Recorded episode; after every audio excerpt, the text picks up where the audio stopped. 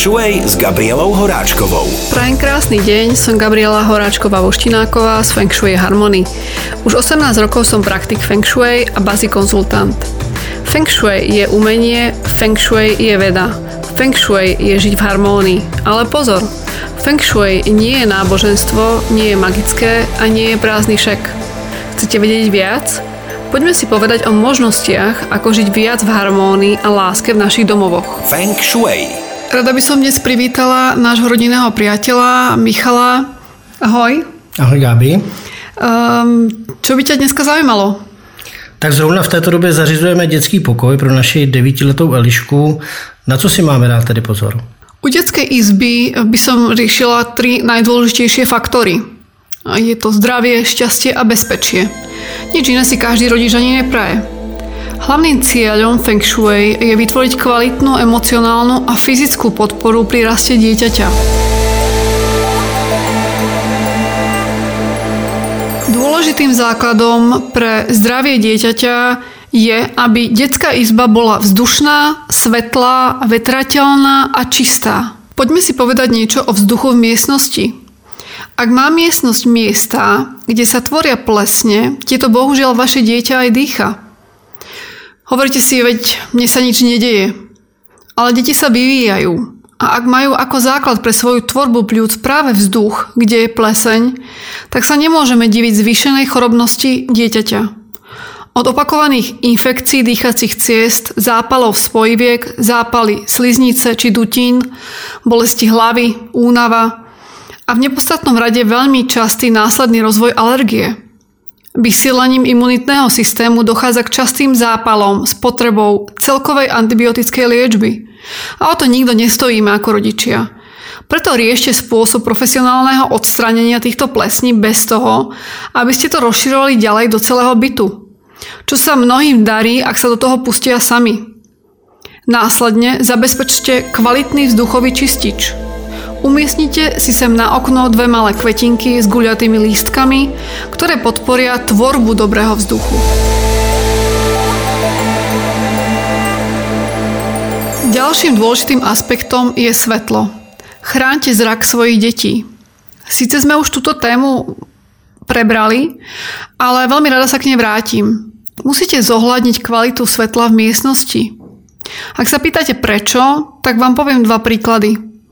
Už v roku 1938 Američan dr. Harmon skúmal celkovo 160 tisíc detí, z ktorých polovica trpela minimálne dvoma zdravotnými neduhmi. Potom pripravil experiment v triedách s na vtedajšiu dobu optimálnym osvetlením.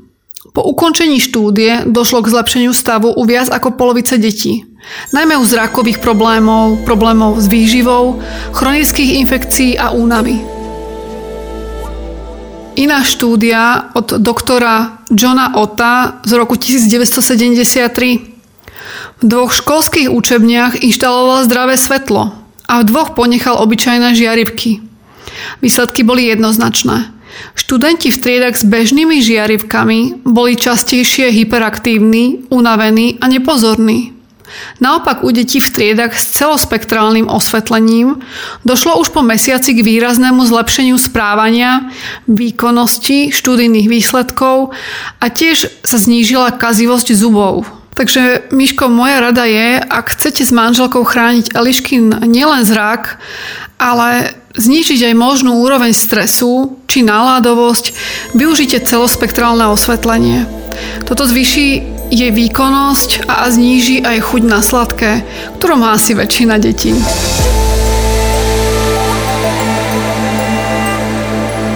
A co postel? Kam ji máme umístit, aby Eliška dobře spala? Okrem toho, že je dôležité dodržať zásady správneho umiestnenia postele podľa Feng Shui, tak je vhodné nasmerovať aj hlavu dieťatka na jeho priaznivý smer podľa čísla Gua, pri výstavbe domu je dobre zamyslieť sa na to, aby pri posteli dieťaťa nebola elektrická zásuvka.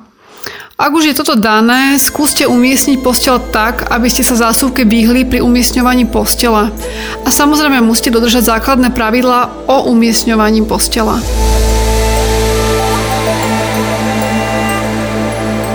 Pre správne umiestnenie postele je dobre si uvedomiť to, že je dôležité, aby dieťa spalo čo najďalej od dverí, To znamená, postel umiestnite do najvzdialenejšieho rohu v miestnosti s celistvou stenou na oboch stranách postele. Postel by mala byť z jednej strany samozrejme prístupná. Nie je dobré, ak nad postelou je šikmá stena, police, trámy či dokonca okno. Toto všetko môže vyžarovať negatívne energie pôsobiace negatívne na zdravie vášho dieťaťa. Ak máte možnosť zistiť geopatogénne zóny nad postelou, urobte tak. Aj počítač, televízia a elektrické hodiny negatívne ovplyvňujú spánok. Jediným riešením je odstrániť ich.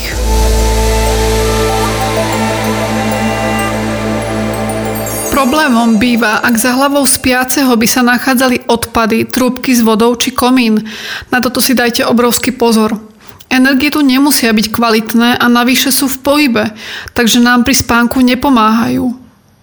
Ak nám to rozmiestnenie miestnosti dovolí, tak až potom využijeme možnosť nasmerovať dieťa na jeho priaznivý smer podľa roku narodenia. Je nějaké doporučení na umístění stolu, kde se bude Eliška učit? Určite by som Elišku natočila na jeden z jej priaznivých smerov podľa roku narodenia. Dôležité je, aby za chrbtom mala celistvú stenu a pred stolom otvorenú plochu. To znamená, že je otvorená výzvam a aj určitej tvorivosti. Dôležité je, aby nesedela medzi oknom a dverami. A jakou barvu máme použít pro celý dětský pokoj? Tu by som sa pri tvojej otázke pozastavila a veľmi rada by som upozornila všetkých rodičov, ktorí veľmi radi personalizujú svojimi predstavami o izbe deťom ich izby. A to, že sa dieťa samotné potom necíti dobre v izbe, môže priniesť aj to, že sa necíti dobre v živote.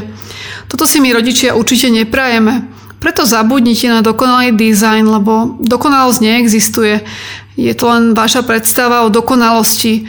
Váš svet, v ktorom ste si stanovili hranice.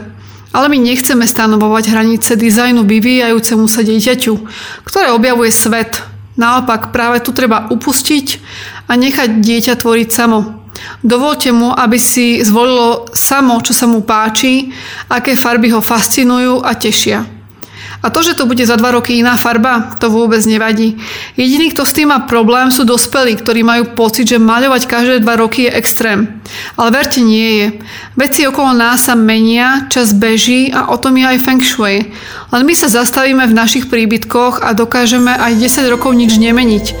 Ale spomente si na ten pocit, keď ste tie zmeny začali robiť, ako to osviežilo nielen domácnosť, ale aj vaše pocity.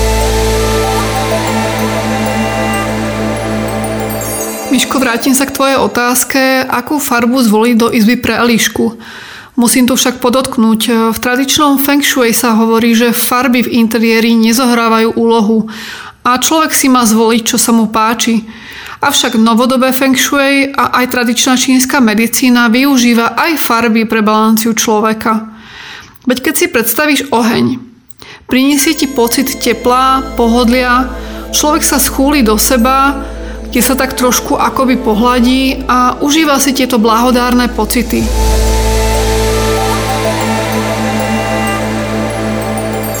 Ale čo to spravíš človekom, ktorý sa narodil s prevahou prvku ohňa? Ako sa bude cítiť, ak okolo seba bude mať červenú farbu? Myslíš, že sa bude cítiť rovnako, ako som popísala?